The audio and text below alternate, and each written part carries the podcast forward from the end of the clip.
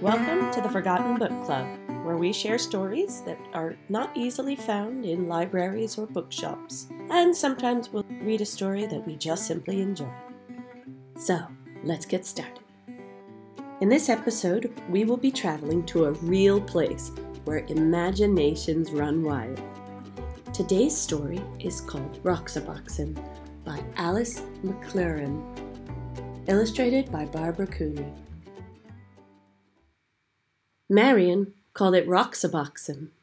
She always knew the name of everything. There across the road, it looked like any rocky hill. Nothing but sand and rocks, some old wooden boxes, cactus and greasewood, and thorny ocotillo. But it was a special place. The street between Roxaboxen and the houses curved like a river, so Marian called it the River Road. After that, you had to ford a river to reach Roxaboxen. Of course, all of Marian's sisters came Anna May and Frances and little Jean, Charles from next door, even though he was twelve. Oh, and Eleanor, naturally, and Jamie with his brother Paul. Later on, there were others, but these were the first. Well, not really the first. Roxaboxen had always been there, and must have belonged to others long before. When Marian dug up a tin box filled with round black pebbles, everyone knew what it was. It was buried treasure. Those pebbles were the money of Roxaboxen. You could still find others like them if you looked hard enough. And then on other days you might just find one without even looking. A town of Roxaboxen began to grow, traced in lines of stone. Main Street first, edged with the whitest ones, and then the houses. Charles made his of the biggest stones. After all, he was the oldest. At first, the houses were very plain, but soon they all began to add more rooms. The old wooden boxes could be shelves or tables or anything you wanted. You could find pieces of pottery for dishes. Round pieces were the best. Later on, there was a town hall. Marian was mayor, of course. That was just the way she was. Nobody minded. After a while, they added other streets. Frances moved to one of them and built herself a new house outlined in desert glass.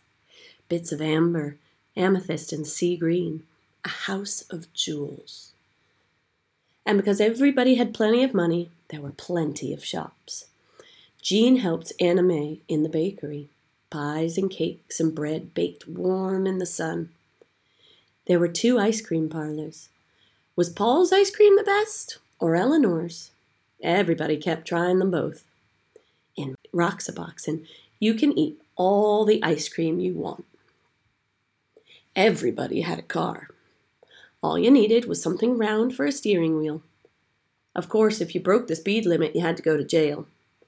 The jail had cactus on the floor to make it uncomfortable, and Jamie was the policeman. Anna May, quiet little Anna May, was always speeding. You'd think she liked to go to jail. But ah, if you had a horse, you could go as fast as the wind. There were no speed limits for horses, and you didn't have to stay on the roads. All you needed for a horse was a stick and some kind of bridle, and you could gallop anywhere. Sometimes there were wars. Once there was a great war, boys against girls. Charles and Marian were the generals. The girls had Fort Irene, and they were all Girl Scouts. The boys made a fort at the other end of Roxaboxen, and they were all bandits. Oh, the raids were fierce, loud with whooping and stamping of horses. The whirling swords of Ocotillo had sharp thorns, but when you reached your fort, you were safe. Roxaboxen had a cemetery in case anyone died, but the only grave in it was for the dead lizard. Each year, when the cactuses bloomed, they decorated the grave with flowers. Sometimes in the winter, when everybody was at school and the weather was bad, no one went to Roxaboxen at all, not for weeks and weeks. But it didn't matter. Roxaboxen was always waiting.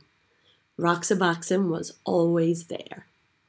And spring came, and the ocotillo blossomed, and everybody sucked the honey from its flowers, and everybody built new rooms, and everybody decided to have jeweled windows.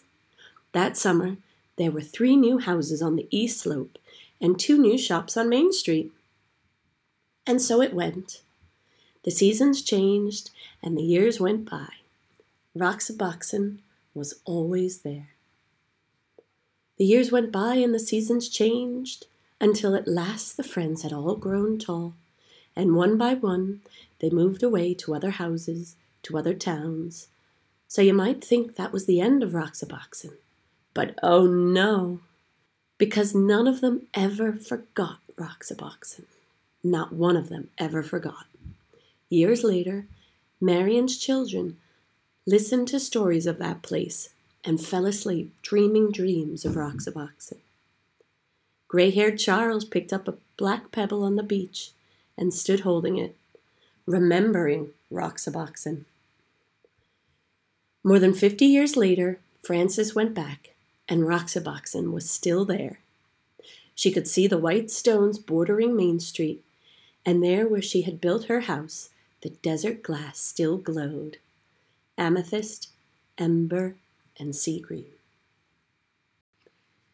That was Roxaboxen by Alice McLerran and illustrated by Barbara Cooney. We hope you enjoyed this story. If you have a book that you greatly enjoyed but have struggled to get a hold of, please share the title with us at Forgotten Book Club at gmail.com and we'll try to include it in a future episode. Thanks very much.